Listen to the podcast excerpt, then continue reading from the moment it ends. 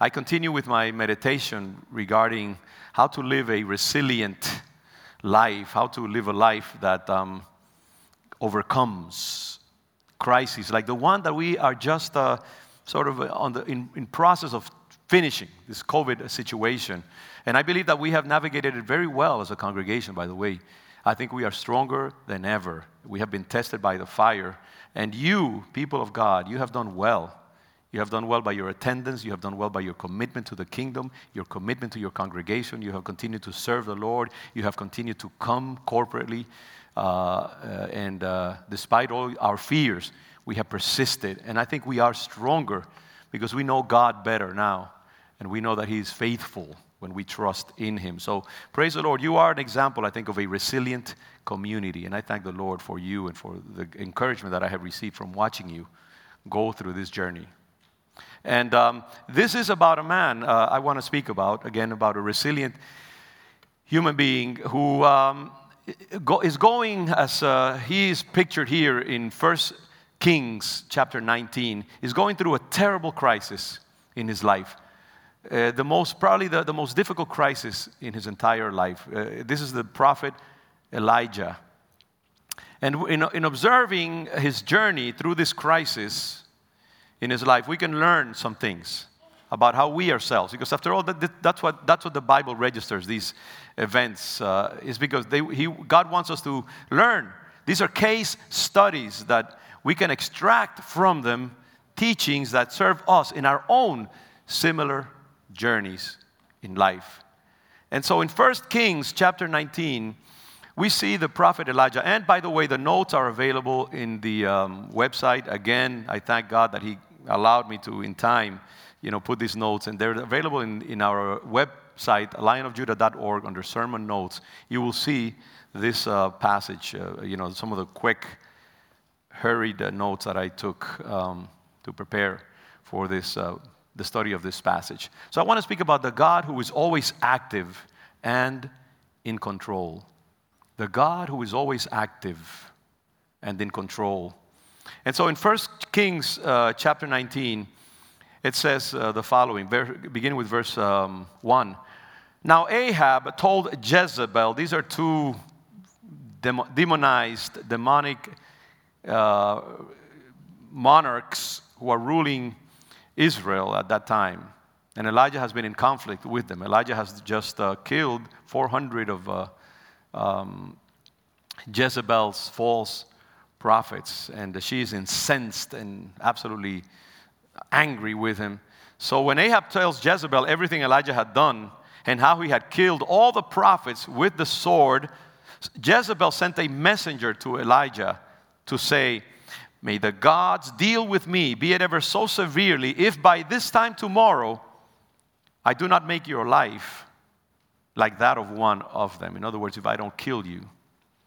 Elijah was afraid and ran for his life. This is a story about fear uh, fear that overcomes we, our, ourselves, fear that uh, freezes and paralyzes us, fear that overcomes our capacity to reason Fear that occupies every part of our being and leads us to flee and to hide, even when we are not given to flee or to hide. He ran for his life. When he came to Beersheba in Judah, he left his servant there. He isolated himself.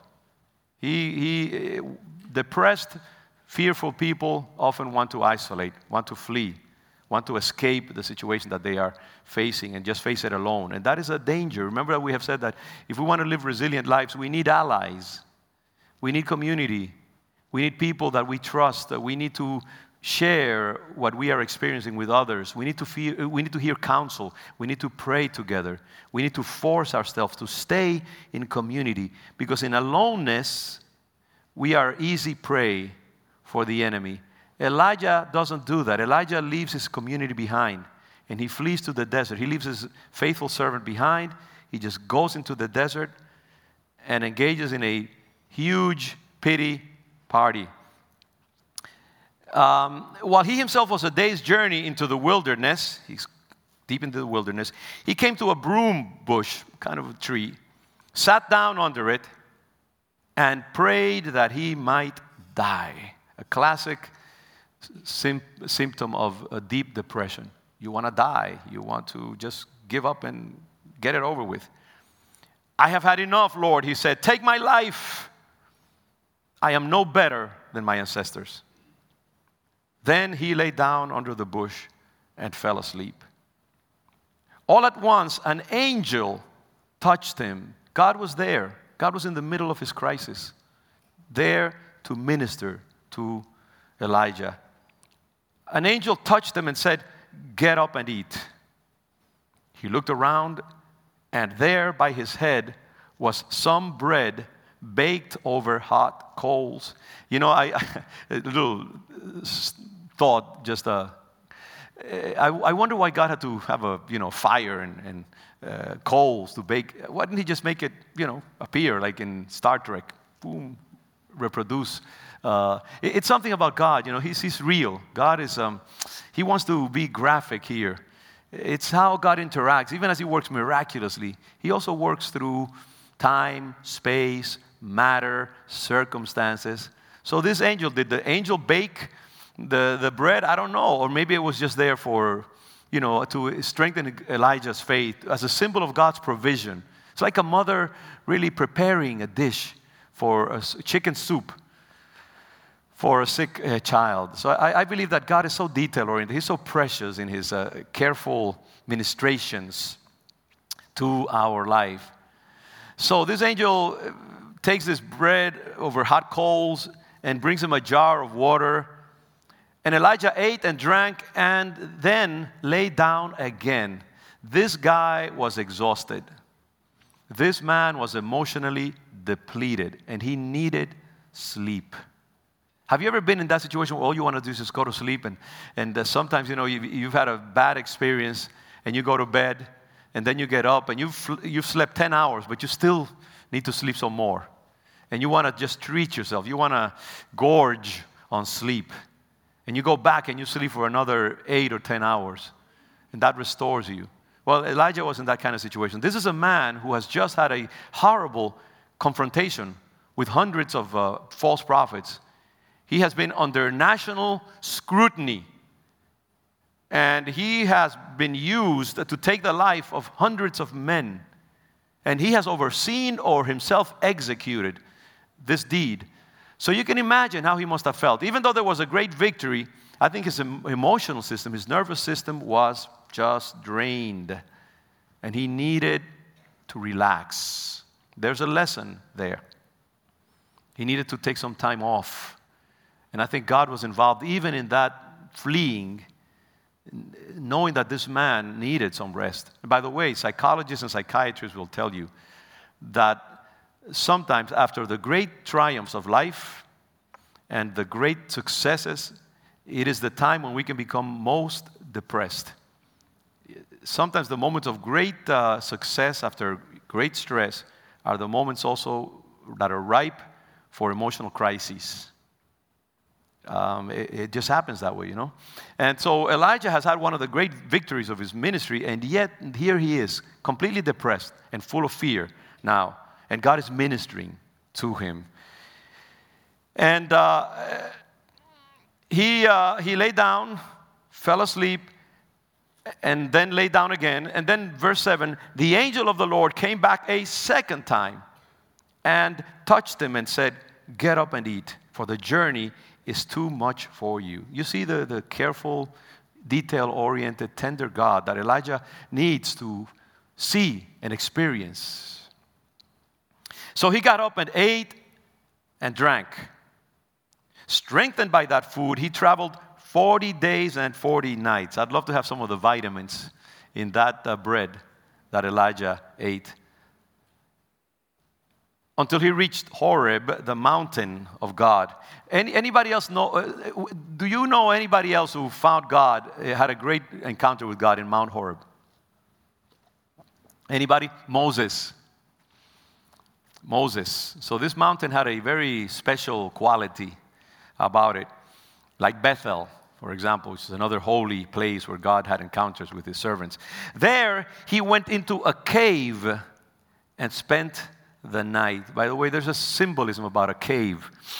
um, that uh, it would be good for us to always keep in mind. The cave, I mean, it, Jung and Freud had a lot to talk about, you know, that, that, that symbolism. A cave is a womb, a cave is a place of um, uh, birth, a cave is a place of encounter.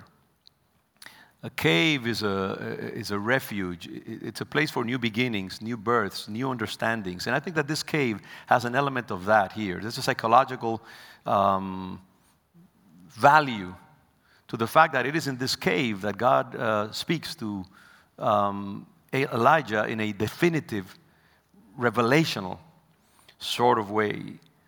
He went into a cave and spent the night. And the word of the Lord came to him What are you doing here, Elijah? As we should be asked ourselves, and we're going through difficult times in our lives, what am I doing? That what are you doing here is not like, Why are you here? No, it's more like, Why are you here? It is, a, it, it is a purposeful question, I believe. Why are you here? What are you doing here, Elijah? It, is the question of a psychiatrist asking a patient, Why are you acting this way? And what can you learn from it? He replied, I have been very zealous for the Lord God Almighty. The Israelites have rejected your covenant, torn down your altars, and put your prophets to death with the sword. I am the only one left, and now they are trying to kill me too the Lord said, Go out and stand on the mountain in the presence of the Lord, for the Lord is about to pass by. Elijah is all of a sudden submitted to a metaphor, a living metaphor, a living drama that God wants him to experience. And this is it. Then a great and powerful wind tore the mountains apart and shattered the rocks before the Lord. But the Lord was not in the wind. After the wind, there was an earthquake but the Lord was not in the earthquake. After the earthquake came a fire, but the Lord was not in the fire. When you have that kind of dramatic repetition, there's a lesson that God wants you to learn in us. When Elijah, and, and this is after, after the fire, came a gentle whisper. Total contrast to the other three manifestations. When Elijah heard it, he pulled his cloak over his face and went out and stood at the mouth of the cave. Then a voice said to him, What are you doing here, Elijah? He replied, I have been very zealous for the Lord God Almighty. The Israelites have rejected your covenant, torn down your altars, and put your prophets to death with the sword. I am the only one left, and now they are trying to kill me too. The Lord said to him, and he must have done it with a kind of a smile in his face, in a way, and, and, a, and a, kind of a, a look of understanding if he could have seen him. Go back the way you came and go to the desert of Damascus, that is Syria. When you get there, anoint Hazael king over Aram. Also, anoint Jehu, son of Nimshi, king over Israel. And anoint Elisha, son of Shaphat, from Abel Meholah, to succeed you as prophet. Three domains Syria, Israel, and Elijah's own ministry, where God is sovereign and where God ex- exercises full authority and full agency. And Elijah is going to be the agent of God's power and influence. Jehu will put to death any who escape the sword of Hazael. And Elisha will put to death any who escape the sword of Jehu. Yet I reserve 7,000 in Israel, all whose knees have not bowed down to Baal, and whose mouths have not kissed him. One of my favorite passages in all of Scripture. Last week, uh, we examined uh, the, the, tragic uh, moment in the life of uh, King David with the, the death of his newborn son. You remember, it, it is a time of extraordinary crisis for David. He has ex- experienced catastrophic moral failure. God has punished him severely. And despite his desperate prayers, his son is taken from him by God. But instead of falling into despair and rejecting God, David bounces back and embraces life. You remember, you know, after, after clamoring for the life of his son, he realizes his son is dead. There's nothing else to do. He gets up from the ground where he's been for seven days. He bathes. He showers. He takes care of himself. He, he puts on clean clothing, goes to the temple and worships God. And we said this is a very graphic action on his part. He's kissing the hand that has struck him very severely, and then goes to his wife, makes love to his wife, and out of that encounter, Solomon is born, beloved of God, a great king, an extraordinary figure that maybe his son, the one that died, would probably not have been. But God gives him such a huge consolation prize. And um, David joins life again. And, and as I said, this, this is the perfect image of resiliency or resilience. When you go through a challenging time, and instead of you know, uh, sort of imploding, you, you reemerge stronger, renewed, and instead of being defeated and deformed by a negative experience, you come out actually, you know, rejuvenated and more powerful and more careful as you walk the spiritual walk. Now, today we experience another great man who falls into a huge crisis as well. This is Elijah. We mentioned him uh, last week briefly. It's interesting. James uh, 5:17, hundreds of years after this encounter of Elijah, James, uh, the apostle James, speaks about Elijah and says, Elijah was a man with a nature like ours he's saying, you know, Elijah was no superhero. Even though God did extraordinary miracles through him, he was a man who had the same nervous system as you and I. Just as all the servants of God. Never lionize, never sort of uh, put on a pedestal. Any man or woman who serves the Lord, we are all made of the same stuff. We are all dealing with the same nervous system. We are all dealing with the same temptations, the same weaknesses the same systemic proclivity to fail under stress. And um, James is saying, you know, this man who, who God used to even affect the weather of a nation was a man just like anybody else. And he's alluding to this moment of implosion where Elijah falls apart under great stress. And that's a good lesson to remember. You know what, what makes Elijah's experience uh, so noteworthy is the fact that here we have a man who seems bulletproof. This man seems uh, impenetrable, incapable of experiencing fear, depression, or self doubt. Imagine fighting against a, a, uh, uh, a kingdom, fighting against two de- demonized individuals who have all the power political, military, police oriented to destroy your life, and you stand. And over and over again, you put all kinds of pressure on that government because you have the power, but your life is exposed as well. And Elijah has done this over and over again. This is a man who God does extraordinary miracles through. He is ever before God.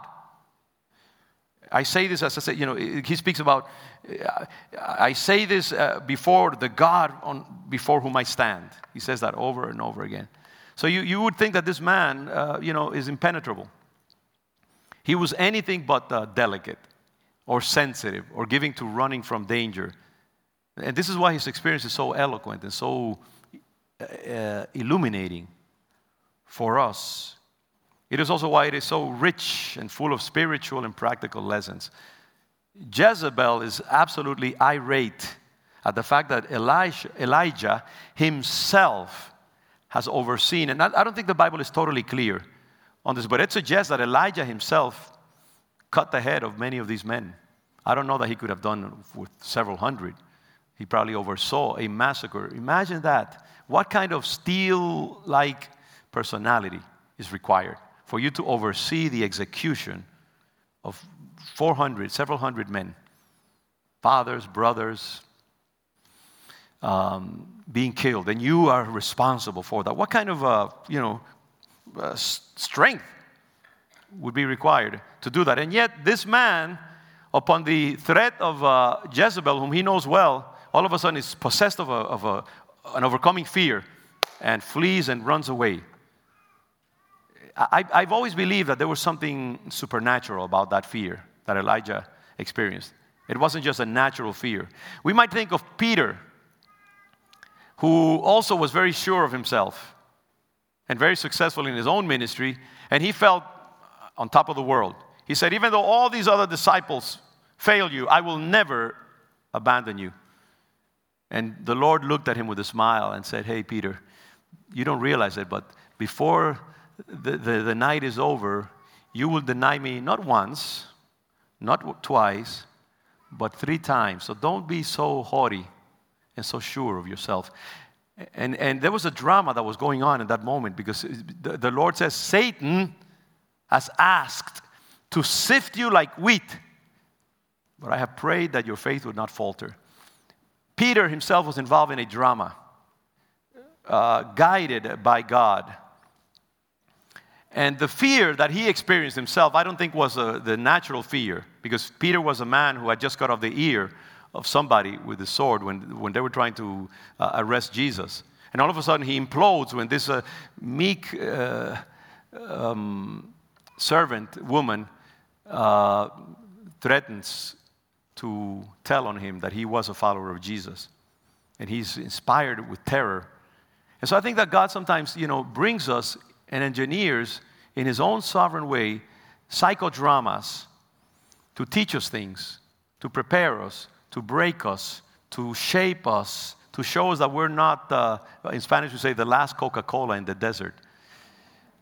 And, uh, you know, God sometimes will do that. And He will, not sometimes, I think God will always work in our lives in mysterious, sometimes sinister, dark sort of ways. I have learned in the course of my life that God is sinister sometimes. He is loving, He is gracious, he is a father, he has compassion upon us, but he is also to be not to be trifled with.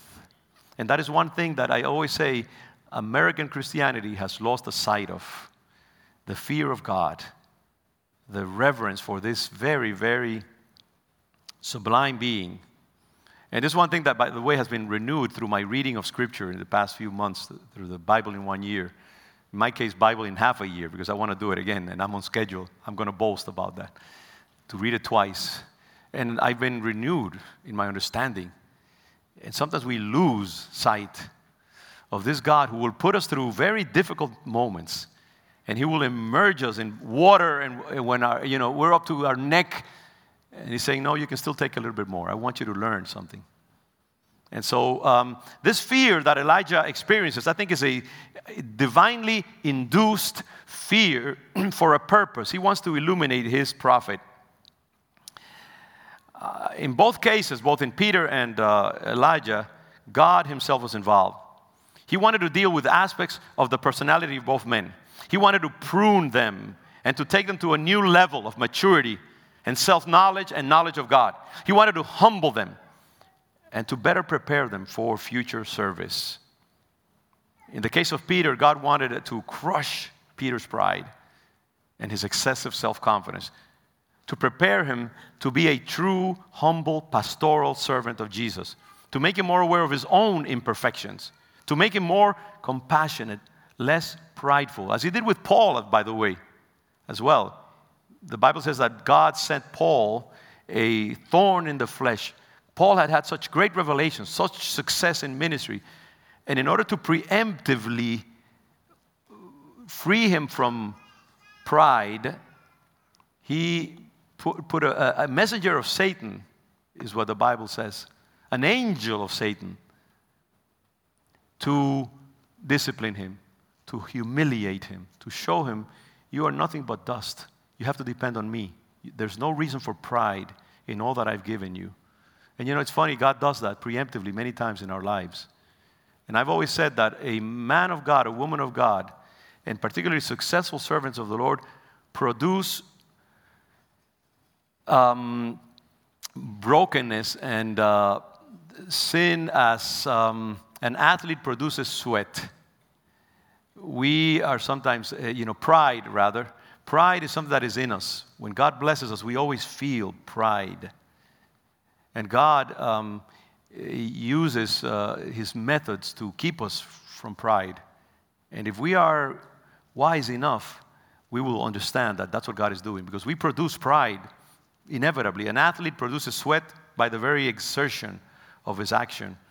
And, and uh, servants of the Lord, we produce pride just because that's the way our nervous, our human constitution is. And God always administers to us these uh, doses of humility to keep, us, our, to keep our pride under control. And so both Peter, Paul, Elijah are successful men whom God has given extraordinary revelations to and who are destined for great use. And so God preemptively bleeds them in order to keep them humble, dependent on his grace. God also wanted to bleed Elijah and to make him spiritually stronger by weakening him paradoxically in his flesh, by confronting him with his frail, more human side, like a bull being bled by a matador, by the, the, the, these men who ride these huge horses. Now there's no more bullfighting, I think, in the world. But bullfighting, before the matador confronts a bull, the bull, the bull has to be bled and weakened in order to, ironically, make him more dangerous, more calculating. And God sometimes will bleed us in order to make us more willing to listen to Him, more humble, and less open than to demonic attack. Because pride is the, the biggest instrument that Satan uses to destroy God's servants and so you, we see Elijah here at the end of his rope. Elijah comes to, to the end. He becomes severely depressed. He, he is tired of ministry and life and just wants to die. He is emotionally depleted and falls into a deep sleep. And this is where God then steps in and takes over and uh, ministers to him. And I think that, you know, this whole situation is designed, I, I believe, to show what I'm going to very lightly call uh, the feminine side of God. Understand me when I say that. God has no feminine or masculine. God is both feminine and masculine. God is not sexual in any way. But there is something about the universe that has both the feminine and the masculine, the aggressive and the, I would say, the receptive. There's no implication of inferiority in saying that. Um, the male and the female, you know, in, in Oriental uh, culture is called the yin and the yang. These two complementary energies that rule the universe. Well, God has them both, and the universe expresses God's complexity. And, uh, you know, I think Elijah only knew the masculine, aggressive, violent, military side of God. That's all he moved in. That was the energy that his ministry channeled. And now God, God wants to show him the other side the nurturing, loving, sustaining, side, the tender side of God. And so, in this very moment, when he ministers to Elijah this food, he is ministering the, the, the, the energy of a mother ministering to a child who is weak and uh, depleted. This is the nurturing side of the feminine. And Elijah, I suspect that was not a man who could really receive favors or help from anybody or uh, revel in any signs of weakness. He, he just trudged on in life. He, he just pushed through everything. And God wants to say, no, you need to be ministered to. You need to be fed. You need to feel helpless. You need me to show that I'm a compassionate, loving God.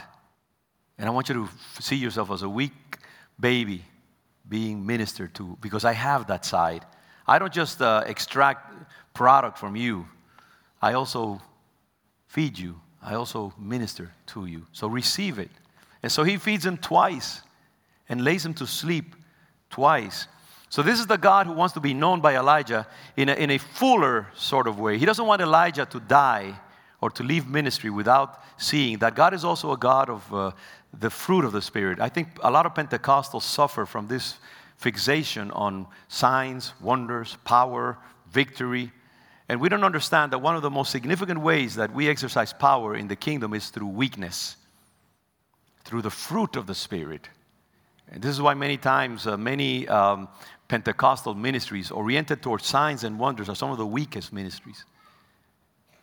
Because all we want is just, you know, the, the, the, the spectacular, the, the savory, uh, the um, enthusiastic, and all is about the rhetoric of power but I have learned that the cross has extraordinary power as we, as we see through Jesus' uh, ministry.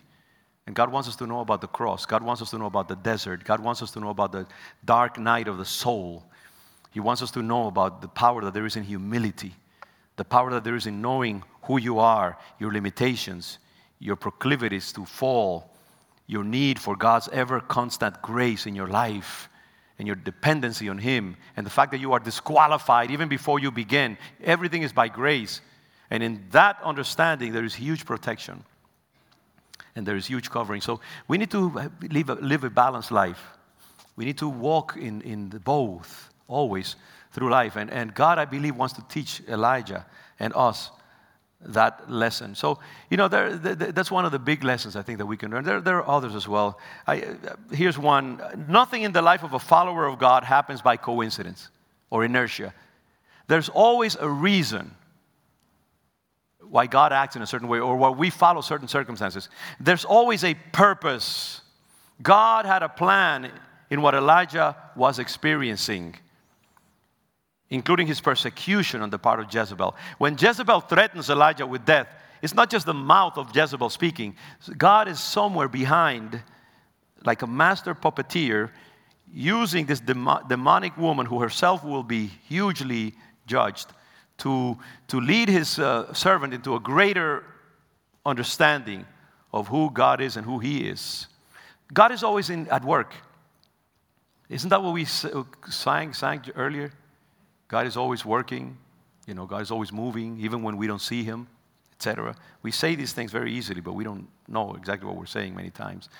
Romans 8:28, one of the famous verses. And we know that in all things God works for the good of those who love him, who have been called according to his purpose. How many believe that? That, it, eh, that if you love God, if you are well intentioned, if your heart is seeking the glory of God, everything that happens, even Satan's own desire to destroy you, will be turned by God in a direction for your good and your benefit and the benefit of his kingdom. Satan is condemned to fulfilling that prophecy. And we need to understand that. God is always at work in my life. God is an intentional God. God is a detail oriented God. My life is not ruled by inertia. My life is ruled by this deliberate God who is always acting on my behalf, even on the darkest moments, even in the most sinister moments of my life. And this principle, knowing that God is always at work, always uh, working on our behalf, helps us when we're going through moments of crisis. We should always ask ourselves when we're going through these moments what is God trying to to accomplish through this ne- negative experience of crisis? This is a question I always ask myself God, why am I where I am? What am I doing in this cave? Why have I been, I been brought to the cave? Because I know that there's a reason and uh, there's a purpose, even though it may seem totally pointless and demonically induced. But it, ultimately, it is God who is working. And you, we should always ask ourselves, whenever you're going through any situation in life, my brothers and sisters, always ask yourself, God, what can I learn? What are you trying to teach me? What spiritual lessons can I obtain from this moment? For God is indeed always working in our lives, teaching us, preparing us, pruning us, breaking us, shaping us, leading us to a new, a new understanding of who He is and of who we are. He's the ever active God, always at work, never resting. Uh, uh, you know, as I've said, it, it always it, it seems clear that God was pruning Elijah, showing him a side of God that he hadn't often experienced, his loving, tender side. For Elijah only knew that other side of God, the severe, confrontative side, that God of thunder and lightning, of extraordinary interventions, of power and confrontation. That's the side he knew because his whole ministry was oriented toward that. He had been forced into a ministry of confrontation. He had been put into a moment in, in the life of Israel where Israel was ruled by demonized, violent beings, Ahab and Jezebel. Demons ruled Israel, and, and, and God needed a demon slayer. And that's what Elijah was. He was the enforcer. But you know, sometimes uh, uh, the powers of our, the experiences of our ministries have their own dark side. And that's the thing that God then, it's like a medicine. You take a medicine, but it has certain side effects. And sometimes you need to take another medicine to counter the side effects. And it's like that here. You know, God needs a forceful man, but then that forceful man is himself deformed by the nature of the ministry that he has been called to. And God now needs to minister to him to correct the deformations of uh, his ministry. And I think this is what is happening here. And this is what will happen in your life as well. All the good things that God has given you, when they hit your humanity, they are deformed. And God also often needs to exercise some corrective measures to keep you even keeled, to bring you back to the balance of Jesus Christ. God now needs to minister to this man whom he has used to, to be an enforcer. And, and, you know, he needs him to rest. Elijah needs to reflect. He needs to be fed by God. And this is another lesson that we can learn. You know, there are moments in our life and ministry where we have to stop serving others. If you're a mother, remember that. If you're a busy businessman or professional, remember that. If you are an essential worker, if you're a person who is in great demand and you are serving others, you need to take care of yourself in order to continue serving and to be more effective. There are times when we need to stop in order to continue when we need to sharpen the, uh, the axe in order to be more effective in cutting down trees. And I think this is, you know, Elijah is forced into a, a sabbatical. Uh, if we serve, we need to rest. That is a discipline that we need to force ourselves to do. Engage in it, it's necessary. We need to take time. This is not waste, it is something that we all need to do. Uh, in order to effectively minister to our families, or our church, we need to be healthy ourselves. We need to be in a perpetual state of self renewal and growth. Otherwise, we grow stale and mechanical. That's the nature of every machine. Every machine deteriorates. Every piece of a machine wears out over, with use.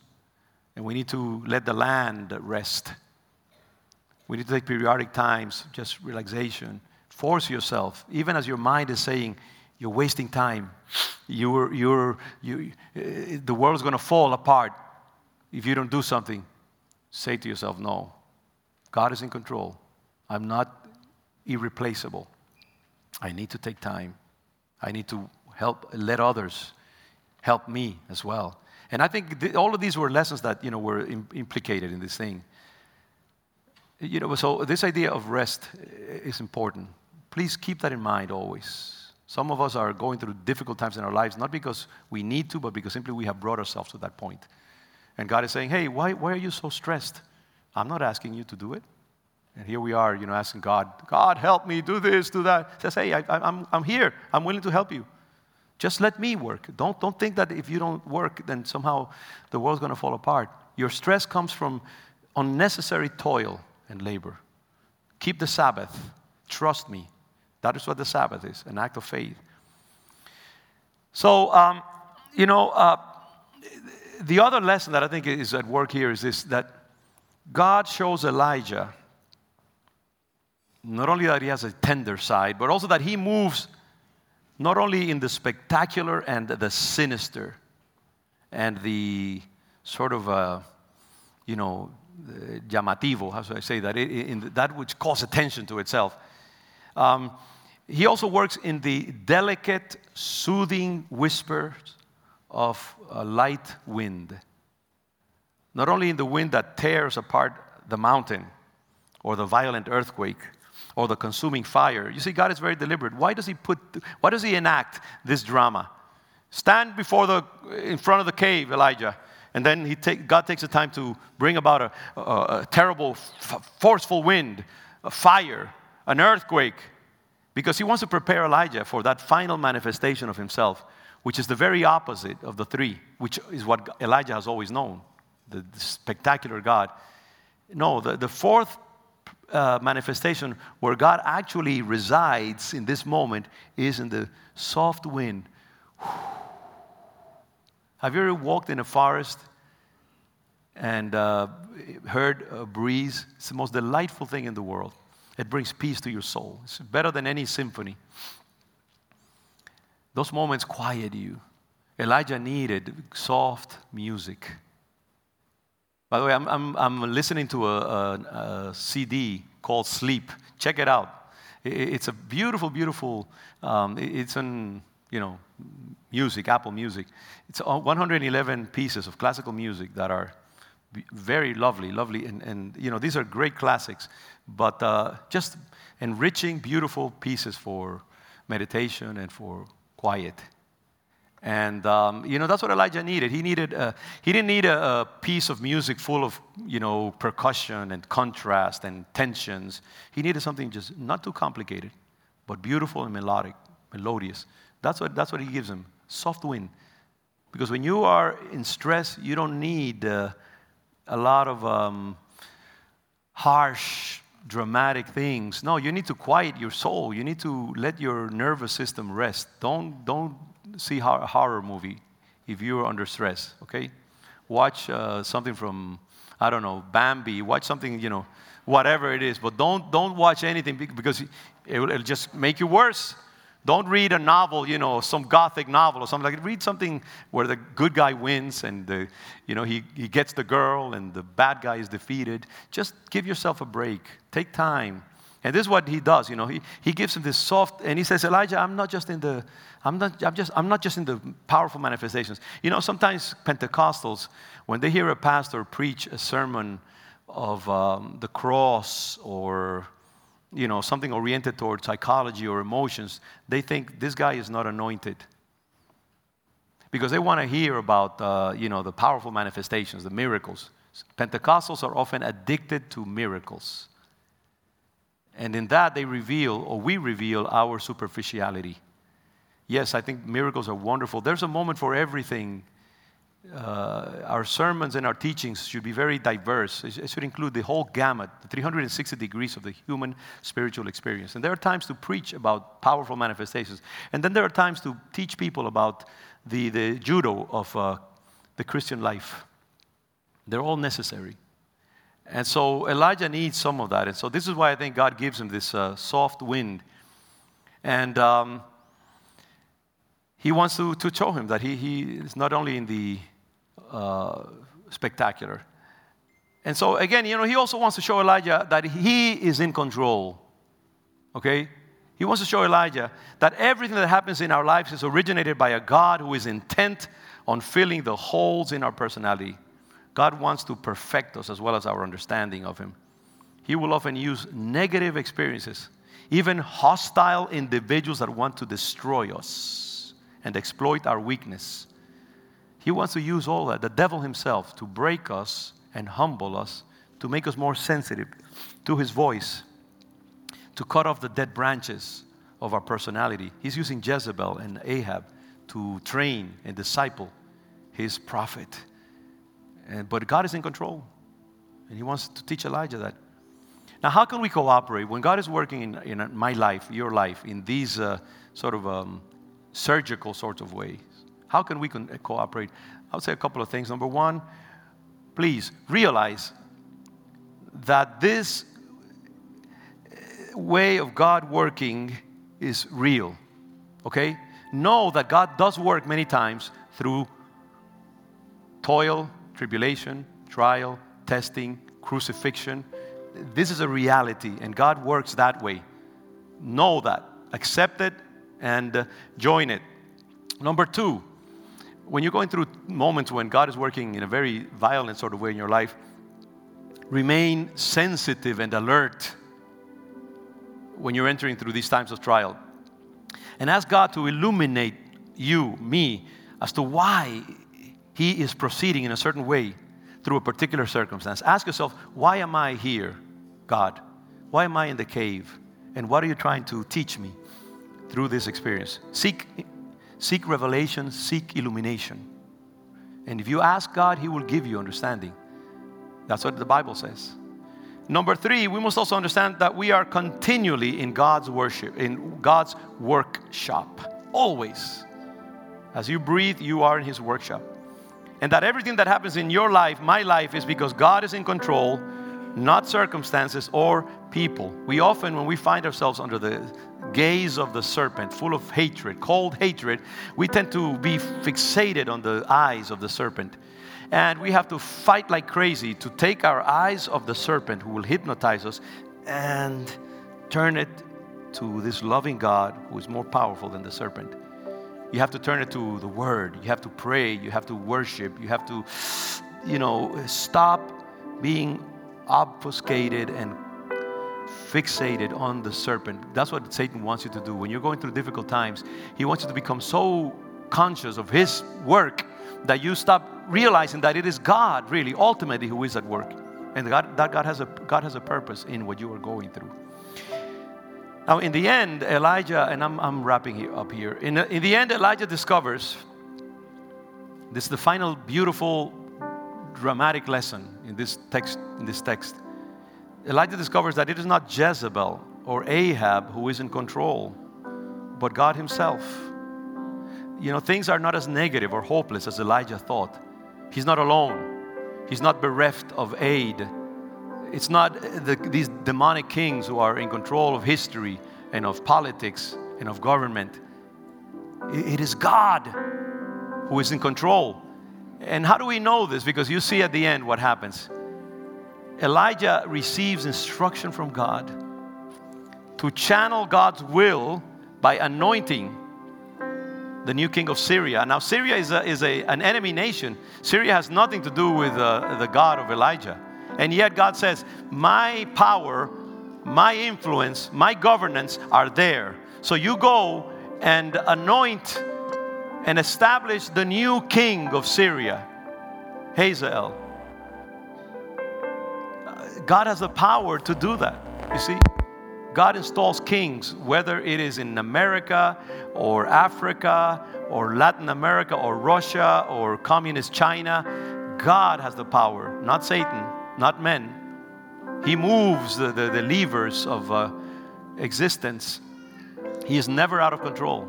So he says, I have the power to determine who is going to lead Syria, a great enemy of Israel. So go and anoint the next political leader of Syria. And then go to Israel and anoint the man who will tear down the power of Ahab and Jezebel, Jehu, who was a fulminating, um, I mean, uh, violent man himself. Jehu was commissioned to exercise terrible influence upon Jezebel and, and uh, Ahab. God uses sometimes instruments that are like that. Read the life of Jehu. This man was a, you know, he was worse than David in his worst moments. This guy was uh, just uh, unremitting, just dedicated to God's uh, lethal mission. And he killed a lot of people. He wiped out a lot of things in the nation because it needed correction. These are demonized elements. And so God says, Anoint Jehu to exercise my influence upon Israel. And then he says, And uh, uh, uh, as, as for you, your own ministry that you think has come to the end and that you're alone and you have no power, I want you to anoint Elisha as your replacement and your companion for the next few years of your life. You need, you need a friend, you need a buddy, you need a companion, you need a disciple to serve you. And then he will replace you when the moment comes because I'm preparing your retirement as well. And so, you know, what, we see here is this God who is dominant in every area in the, the domain of the unbelievers the domain of the, the so called believers, Israel, in the domain of the servants of God. There's no place where God's power doesn't hold. And this is a lesson that, you know, He wants Elijah to know, and He wants you and I to also understand. Right now, we look at our land, our nation, and many of us are really anxious as to what is happening.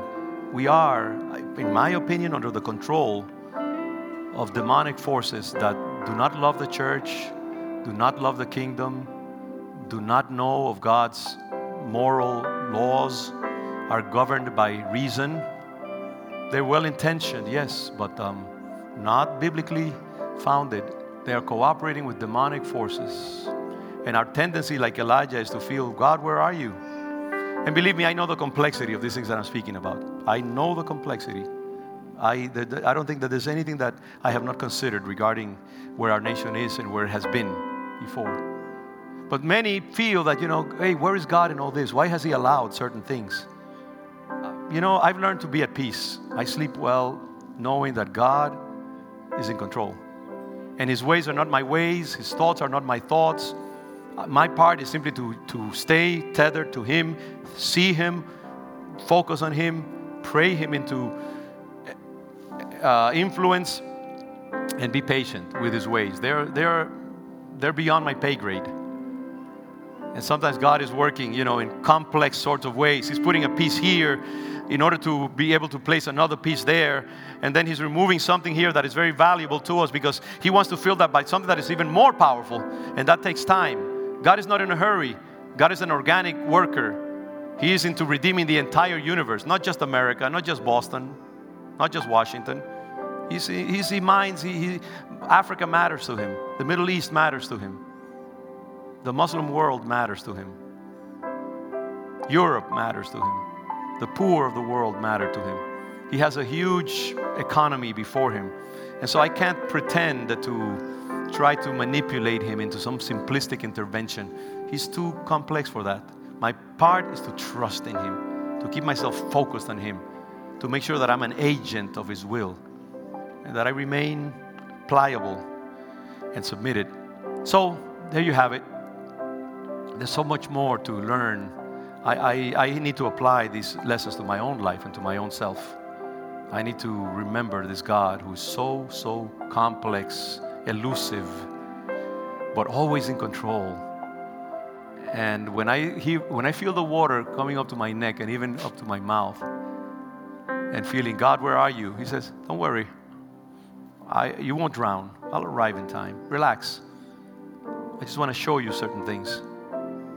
So wherever you are in your life at this moment, you may feel that you know that there's no hope for you. Okay, you may feel that your needs are too big, that it is too late. That uh, you know, if God would have wanted to intervene, He would have done it a million years ago, and He hasn't. So you you're gonna give up. Do not give up. God is at work. God is using His mysterious tools to work in your life and to work in my life. And Elijah is a, is a wonderful, wonderful um, ally in that journey. He, he, he's a teacher for us. Would you bow your head with me as I do it myself?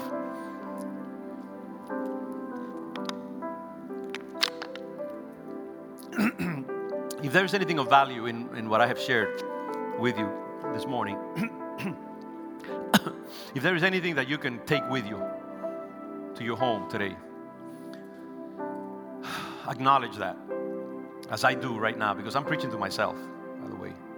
I'm Elijah. Um, let that word sink into your life. if you have been tempted to doubt God, as I have many times, would you right now acknowledge this miracle worker, this God who is always at work, even when you don't see him, who is deeply interested in not just extracting benefit from you, he wants to invest in you. You see, even as you serve him, he's always putting value into your life. He wants you to know him better. There's nothing else that God wants more than to be known by you. And sometimes for you to know him truly, he has to take out a lot of gunk in your life. He, he has to just uh, gouge out a lot of extraneous stuff, a lot of superficiality, in order to enable you to know who He truly is. And so, welcome that work, even though it's sometimes difficult. I, I hate it when God is uh, operating on me. I, I want to flee many times. But I've learned that that's the way He works. He crucifies us many times before bringing us into a resurrection. And He will always be doing that in your life. Young people, my eyes are led to a few young people right now here. Know that this is the journey that awaits you. It's a glorious journey. Don't be afraid of it. The surgeon who is going to be working in your life in the next 30, 40 years is a master